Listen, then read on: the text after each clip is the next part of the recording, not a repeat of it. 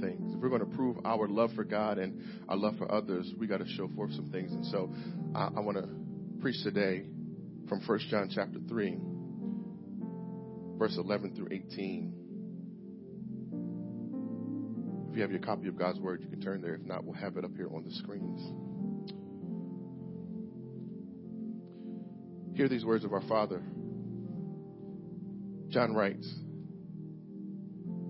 For this is the message you have heard from the beginning. We should love one another. Say one another.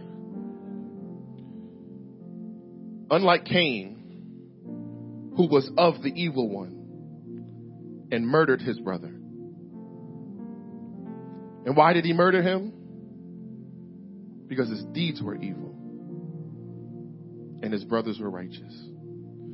Verse 13 tells us, says, Do not be surprised, brothers and sisters, if the world hates you. We know that we have passed from death to life because we love our brothers and sisters. The one who does not love remains in death. Everyone who hates his brother or sister is a murderer. My God. And you know that no murderer has eternal life residing in him. Verse 16. This is how we have come to know love. That he, Jesus, laid down his life for us. We should also lay down our lives for our brothers and sisters. If anyone has this world's goods and sees a fellow brother in need, but withholds compassion from him, how does God's love reside in him? Verse 18, he says, Little children, let us not love in word or speech. Saying, don't just talk about it, but in action and in truth. Father, I pray, help us to not just love in word, but let us word love in action, God. So, God, help us to have proven action this morning. God, help us, God, to see your word clearly, Father. And so, Father, I pray this morning, God that you would be with us. Join your people today, God. I pray that you would speak through me, Father. God, I pray that the words that I communicate would be words of life, Father. And so, Father, I pray that I would disappear up here and that you would show forth flat footed, proclaiming the word of truth to your people. And God, when we hear your word, God, help us to respond, God, by saying, Lord, help us to obey. Don't let us just be hearers of the word, but help us to be doers of the word. And so, Father, it's in that same spirit that I pray, God, that you would stand in my body and think through my mind and speak through my mouth. And let the words of my mouth, the meditations of my heart be acceptable in your sight, my Lord, my strength, and my Redeemer. In Jesus' name. And everybody said, one more time, everybody said, Amen. All right.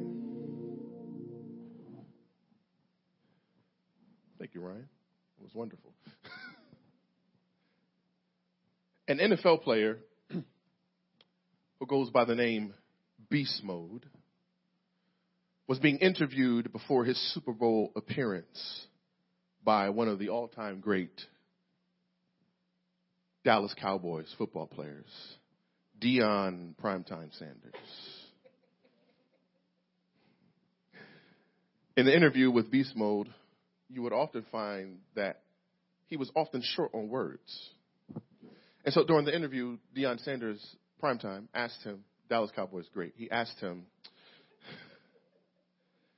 he said, man, you, you're often short on words. It, are, are you shy?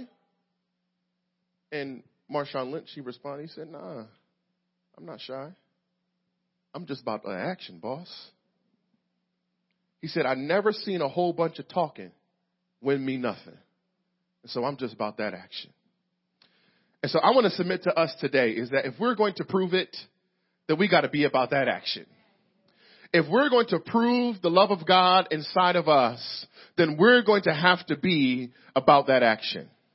And so I want to submit to us today is that I want you to see clearly that as we're on this path, as we're on this journey towards proving it, as we're on this journey towards having our love be in action, we've got to understand that there are some impediments to action. John helps us very clearly with this. He tells us in verse 11, he says, For this is the message that you have heard from the beginning, which says this, that we should love one another. Somebody say one another. Love, as we talked about a, a, a, past couple of weeks, we've been talking about love, and the word that John uses for love is a word that refers to or suggests that we should welcome one another. John is telling us that we should, as we say here at Epiphany, we should live woven with one another. And so as we welcome one another, we, we should, we should have a sense about our lives that loving each other means that we embrace one another. We should have this sense about our lives that uh, loving one another means that we will entertain one another. Anybody like to entertain? Have people over your house and stuff like that? Sometimes, okay. See, we got to work on that here at Epiphany. We need a hospitable church. No. and so, like, sometimes you love to have people over your house and you love to cook for them and serve them some, you know, um, some adult beverages and some brown water and all that kind of stuff like that. Those kind of things that you do. It might be clear, whichever one you prefer. Uh, but we like to have people and we like to welcome them, uh, to our house and we like to serve them and things like that. And so we like to entertain. But what, what John is suggesting to us is this, is that we're going to love one another, then our lives must serve spiritual drink and food to people in our lives. We must provide nourishment to them. And so, uh, as we love each other, we have to grow in our fondness for one another. As we love each other, we should grow in our pleasure with one another. We ought to be well pleased with our brothers and sisters, and we should be content with one another. But there's a problem. John points us to the problem here in verse 12. He says that, furnished in verse 11, says we should love one another unlike Cain, who was of the evil one and murdered his brother. Why did he murder him? Because his deeds were evil and his brothers were righteous. So I want to submit this idea to us is that envy is an impediment to action. Envy is an impediment to action. I want to jump back to Genesis chapter 4 because I don't want to mess it up and I want you to get a clear sense about what happened there with Cain and Abel. So turn to Genesis chapter 4 if you have your Bibles. If not, we have it up here on the screen for you. And so Genesis chapter 4 says this. Once I get to it, my page is stuck. There we go. It says, the man, speaking of Adam, was intimate with his wife Eve and she conceived and gave birth to Cain.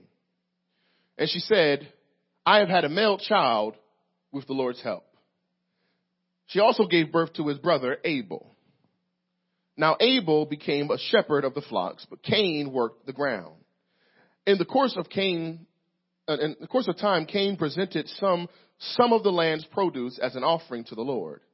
And Abel also presented an offering some of the firstborn of his flock and their fat portions. The Lord had regard for Abel and his offering, but he did not have regard for Cain and his offering. And watch what happened here. Cain was furious and he looked despondent. Then the Lord said to Cain, Why are you furious? And why do you look despondent? Verse 7 If you do what is right, won't you be accepted? But if you do not do what is right, sin is crouching at your door, and it desires, its desire is for you, but you must rule over it. So I want us to see this very clearly, and I want to help us understand this. Is that enemy, that envy is the greatest enemy of love. See, what happens is envy desires to have you envy's, one of envy's greatest ploys is to get you to stop seeing yourself as God sees you because you're focused on what you see in others. See, we, we live in a social media age where we're constantly watching other people. We live in an age where we're constantly comparing ourselves to the images that people present of themselves online. And so as we live in this culture, we've got to understand that one of the greatest eh, tricks of the enemy is, is to get us to stop seeing ourselves the way that God actually sees us. And we, that happens because we're so focused on what's happening with other people and envy will cause you to miss out on what God is doing on the inside of you, whether it's positive reinforcement or negative reinforcement. See, here, God was giving some negative reinforcement to Cain, and he didn't like it. It didn't feel good to him. And so what we have to understand and see is that nothing causes you to step outside of your character like envy does. See, envy will get you to acting like someone that you don't even know. Envy will cause you to step outside of your character in ways that you never thought you'd be able to step outside of your character and you start doing stuff that you never thought you would ever do because of envy. You forget what, who you are when you have envy in your heart. Envy plays with your emotions. Look what it did to Cain. It said he was furious and he was despondent. See, envy makes us furious. The first thing that happens is when we see stuff, something starts to kindle in our hearts. That word there for furious is the word that means to burn. You know, like Usher said, let it burn. Not that kind of burn. I got dirty minds. No. the kind of burn he's talking about is something seething on the inside of you. And that happens. You see somebody post a picture about their vacation and you hate like it. Almost broke your screen, tapping all hard. And you start saying stuff in your heart and something starts to see you there. It starts to kindle. And what happens is, is that when you don't control that emotion and you don't submit that emotion to God, it will turn into a fire that you're unable to control and it will lead to wrath, just like it did with Cain and led him to murder his own brother. You see, we oftentimes have envy rise up in us and cause us to be furious and it leads us to murder people as well. We start saying stuff like, well, she ain't even that cute, so I don't know how she got with him. And her shoes don't match with her dress. So we start assassinating one another's character. Then it led him to being despondent. Envy will make your face and your countenance to be fallen. It'll cause you to be in low spirits and have no hope. And so if you're dealing with envy this morning, I want to encourage you to stop looking to other people and start looking to Jesus. If Jesus is the, the source that you look to, then the things that are going on around you won't matter as much because you are looking at something that's more beautiful than yourself and you can take your eyes off of you all the time and focus on someone else. Here's what envy will do. Envy produces entitlement within us. Verse 7, he says this. Watch what he says, verse 7. He says, Cain, if you do what is right, won't you be accepted? But if you don't do what is right, sin is crouching at your door. See, oftentimes we think that we're supposed to have something that somebody else has just because we want it. We think that we're supposed to get the thing that other people have only because, God, I want it and you should give it to me. But what we don't see, what we don't uh, imagine is all the things that that person had to go through to get to the place where they are. We don't see all the late nights that they put in studying in order to get to the place where they were to secure the education to get the kind of job that they have to make the amount of money that they have to be able to go on those vacations that they like. See, we think that we're just supposed to get stuff because we want it. But the scripture is telling us here, is showing us today, he says that if you do what is right, you'll be accepted. And our culture is built on entitlement. Our culture is built on go after what you want and go get it, and it doesn't matter who you gotta run over to go get it, and it should be yours just because you want it. Just because I looked at it and I liked it, I think I should have it. What the scripture is telling us is inviting us into this reality where we do not forget that we reap what we sow. And envy will cause you to forget that like nothing else. Envy will cause you to forget that the things that you have are a direct result of the things that you have sown into the ground. It will cause us to forget. And at times, yes, God breathes on things and he allows things to happen exponentially for some people, but that's not the reality the majority of the time. the majority of the time is that they have a good relationship because they work at it. The reality is, is that they're successful because they work at it and they're not lazy. The reality is, is that they have the kind of things that they desire and they drive what they want to drive and all that kind of stuff is because they put in the energy and the effort to get them to that place. But envy will have you looking and saying, man, I should have that too. I should have a body like that. I ain't been to the gym in 13 weeks, but I should have a six pack too. No. we have to have the right perspective. And so here's what I want you to see this is that if envy is an impediment to action, then love leads to action. Let's go back to First John chapter 3. Turn back there. Flip your Bible all the way back to the end. Hear what it says in verse 13. It says, Do not be surprised, brothers and sisters, if the world hates you. See, envy gets us confused because envy makes us think that the world should love us. Envy makes us think that everything that we do should be loved and liked by everyone. Envy makes us think that just because I post it, that people should, should love it and put heart eyes underneath of it. Envy tells us that just because I've made an effort to do this, then everybody should be in love with what I've done and what I've said. But that's not the reality here. He tells us, he says, do not be surprised if the world hates you. We want the world to love us.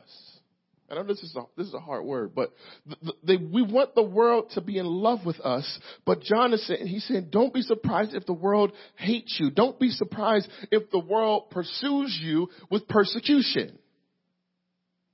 The most dangerous thing to happen in the Christian life is, is that the Christian becomes a celebrity. The most dangerous thing to happen for, for the faith is that we have a, a, faith that's filled with a bunch of people who are well known and well loved by a whole bunch of people, even people who are walking around in sin on a regular basis because it causes us to forget that we're called into the world to be light and to expose things and to show forth things to people and to have them come into a relationship with Jesus Christ whereby they repent of those sins and turn from their wickedness. We don't preach like this in church anymore, but I'm going to talk to us about what it looks like to live a life that will cause the world to hate us. And, and, and we got to see that clearly. He says, don't be surprised if the world hates you. Here's what he says. To, he says, we know that we have passed from death to life because we love our brothers and sisters. And the one who does not love remains in death. And so for us to be passed from death to life, it, it, we, we move from one place to another or we, we've been removed or departed from one place. And so what happens is, is love allows us to be removed from the life of death, from, from life, from the life of death. And we know that we've departed from the life of death because we love our brothers and sisters. I'm going to make it make sense for you in a second. We, when we show forth our love for our brothers and sisters, it is a foolproof proof that we have departed from the life of death. When, when we can walk in a, in a relationship with other people and we can love them, watch this, above ourselves, then it shows full proof of the life that's on the inside of us.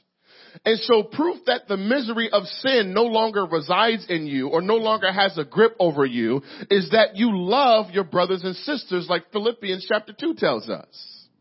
It says to seek the interests of others over the interests of yourself. Wait a minute, Pastor Derek, but I thought I was supposed to like go get it. Like I thought I was supposed to secure the bag. Like I thought I was supposed to like like like have my own best life right now and all that kind of stuff. Pastor Derek, I thought that I was supposed to do what was best for me and in my heart. No. That's not what the scripture encourages us to do. The scripture encourages us to love others above ourselves. This is a hard word, but I, I want you to see this. He tells them, he says, he says, the one who does, he says, the one who does not love remains in death. And everyone, verse 15, everyone who hates his brother and sister is a murderer. And you know that no murderer has eternal life residing on the inside of them. So you hear the word hate and you're like, Pastor Derek, I don't hate nobody. You might be hating on someone, but I don't hate nobody. I love everybody. But the words here suggest the word that John uses here for hate is just a word that means to love less. And so what, what I'm arguing for you today is that when you love others less than you love yourself, you are guilty of murder.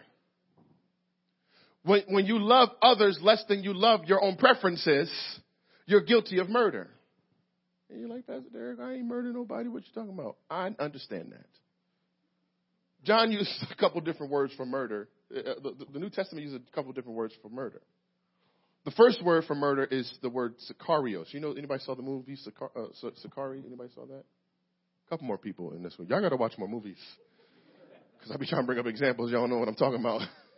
I know y'all faithful reading your Bibles every day and all that kind of stuff like that. That's why you don't have time to watch movies, but whatever. but the word here, Sicario, is, is a word that means an assassin. That's not the word John's using right now. He's not saying you're an assassin if you love other people less than yourself. That's not what he's saying. Thankfully, right?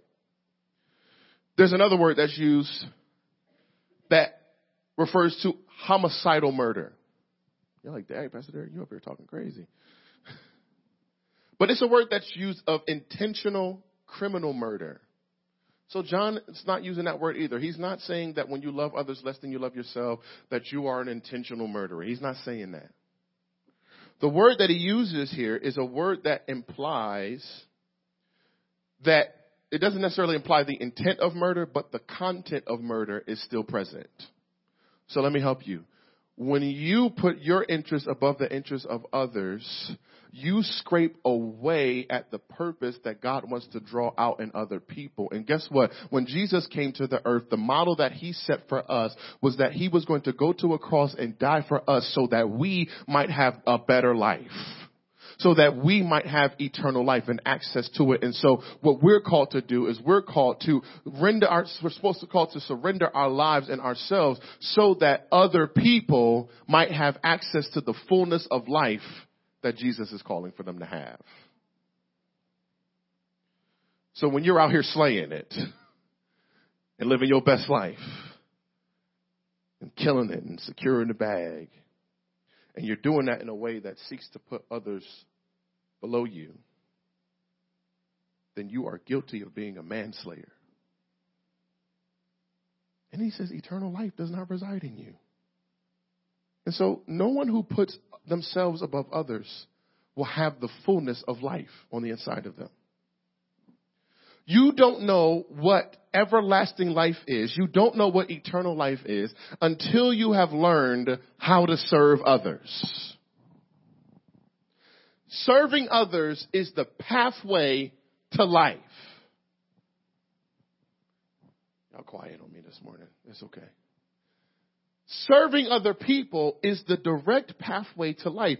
And putting others before yourself is the fullest expression that you have eternal life residing on the inside of you. That's why we say here that we want to help people make a difference in the world by leveraging their work. We believe that you serving on a wonder team and serving other people is a pathway to life for you the reason why we have two services in the first place is that we'd love to see each one of you sitting in one service and serving in another service. We don't want you to go, oh, I got options. no, that's not what that was for we wanted to make room for other people who were lost and didn't know Jesus to have opportunities to come to a, a, service at a time that was most convenient for them. But that was just a booby trap. That was to get them in here so that we can convince them to give up of their lives and start serving other people. So our desire is this, is that you would come and that one service, here's what you do. You come, you pull up a chair, you grab your Bible in hand, your notebook, and you lean in to be filled up by the Word of God. And then, after that, you kick that chair away, but you take this same Bible and that same notepad and you go and pour your life into someone else. That's what our hope is. And so as we're talking about proven action, we want to call each and every one of you to action today. We want to call you to sitting in one service and serving in another. We want to call you to using your gifts and your talents and everything that God has placed inside of you to serve someone else. That's why we celebrate Janae today. Because she's done that faithfully from the beginning here with us at Epiphany. And so, yeah, there you go. Give it up for Janae again. One more time. Like we don't we don't just have two services to make room for those folks out there. We care very much about those folks. But at the same time, as a pastor, I'm called to care about each and every one of you. And I know that the greatest source of life for you is to serve other people and not just think about your own interests. We go, Pastor Derek, you know, I just don't have time. Like, Pastor Derek, I'm so busy. Well, I'm sure Jesus didn't have that much time when he came down from heaven I mean, he was probably running a universe or something like that, but I'm sure that he didn't have all that time to come. And oh, you know, he just came and died for you and served you and whatever, like, you know. And if we're supposed to model him, guess what? We got to do the same.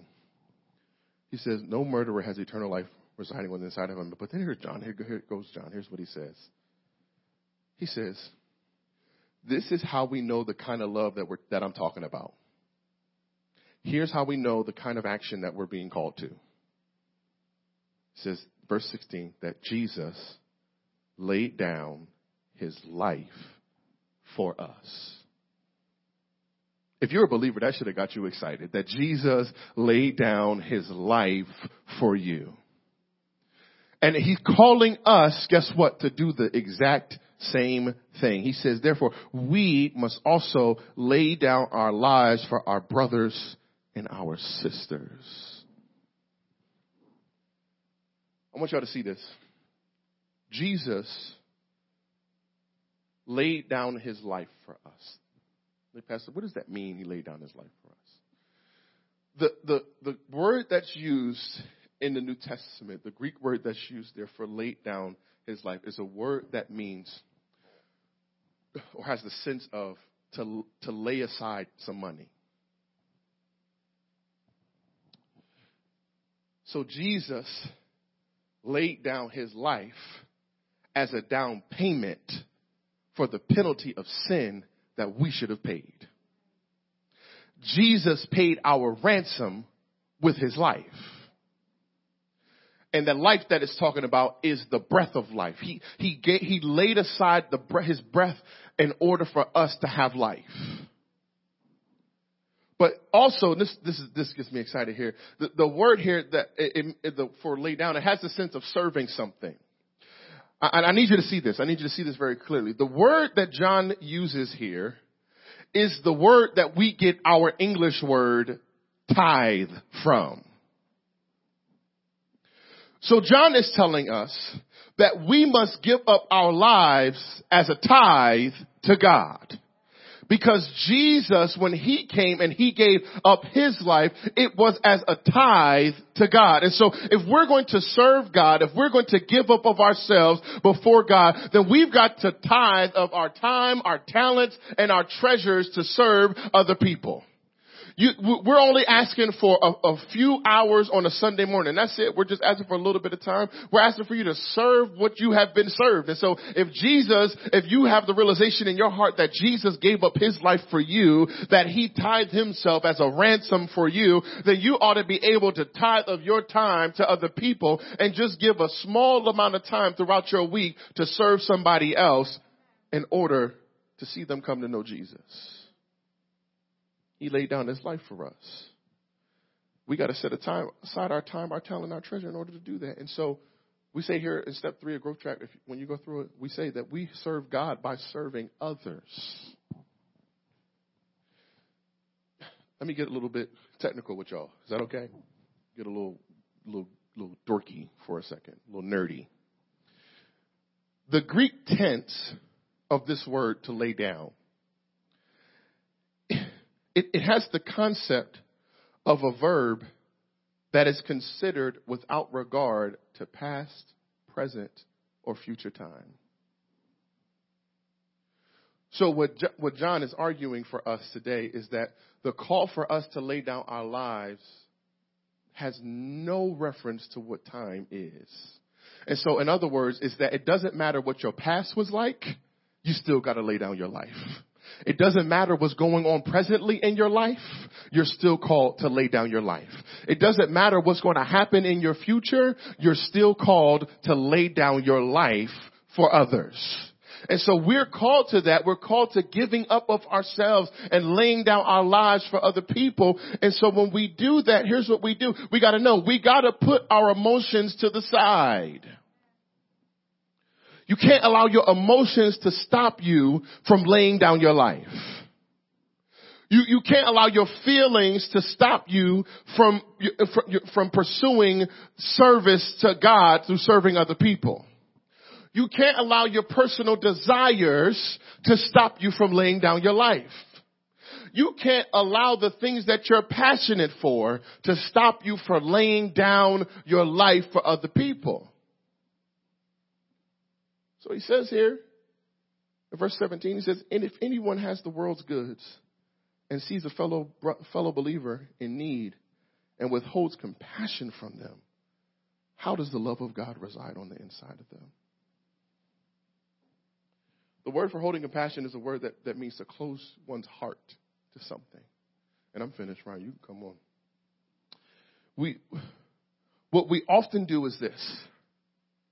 Oftentimes, we close our hearts off when it comes to serving other people.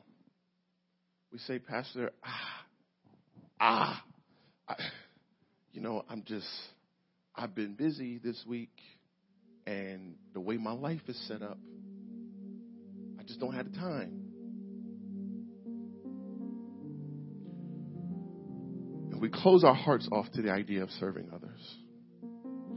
But what we don't understand is this.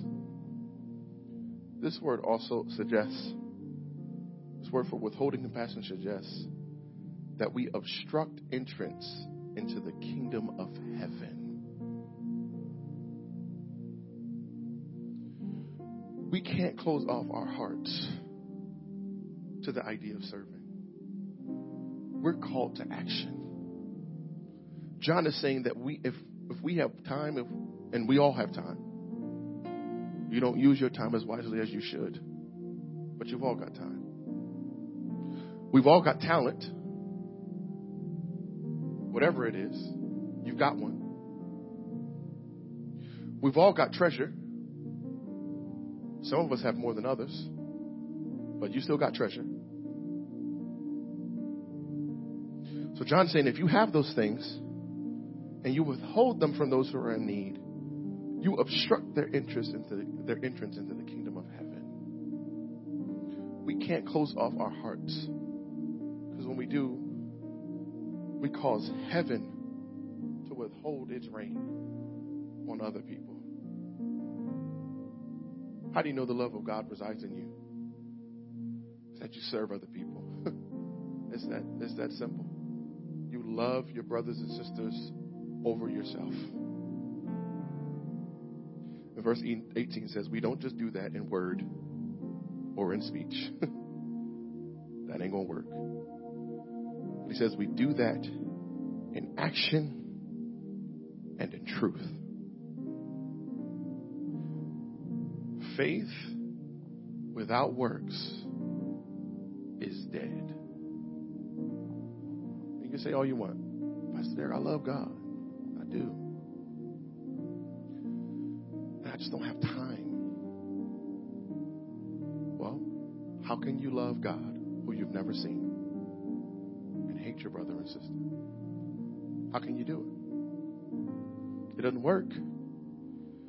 James, the brother of Jesus, tells us, he goes on to say in James chapter 2, verse 18, he says, that show me your faith without works, and I'll show you my faith by my works.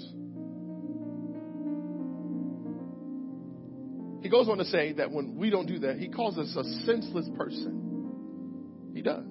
He says, You senseless person. Are you willing to learn that faith without works is useless? You can talk all you want.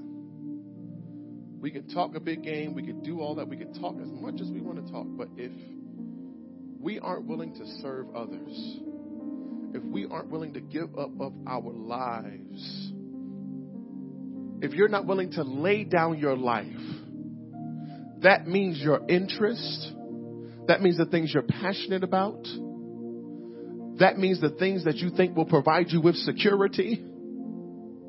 If you're not willing to lay all those things down, the love of God does not reside within you.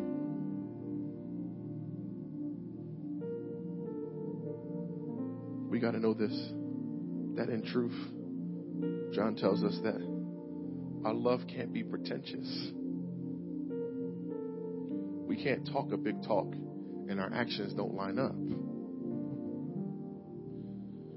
Our love can't be some simulated reality.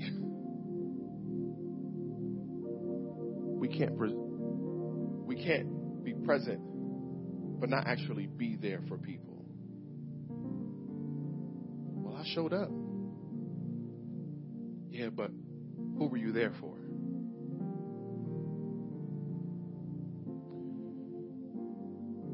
We can't lift our hands from the plow because we don't feel like it today. Faith is the only thing that allows us to love as we should. Verse 23, I'll close with this. He says that, Now this is his command, that we believe in the name of his son Jesus Christ love one another as he commanded us. The one who keeps his command remains in him, and he in them. And the way we know that he remains in us is from the Spirit he has given to us.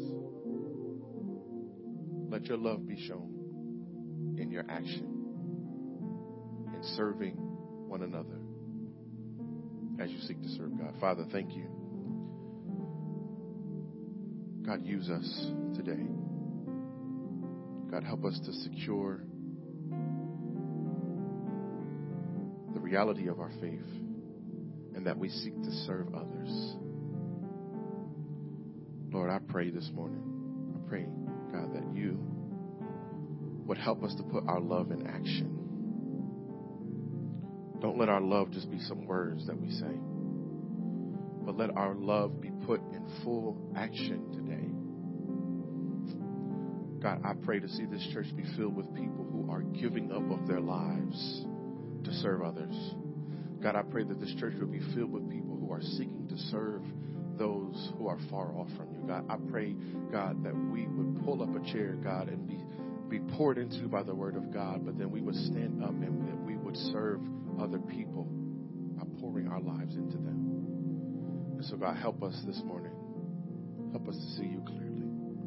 Help us to see you plainly. And Father, I pray by your Spirit that you would help us to walk in the newness of life that you've called us to, which calls us to give up our lives for the sake of others. It's in the name of Christ Jesus, our Lord, I pray. With thanksgiving, knowing that you'll do everything that you said you would.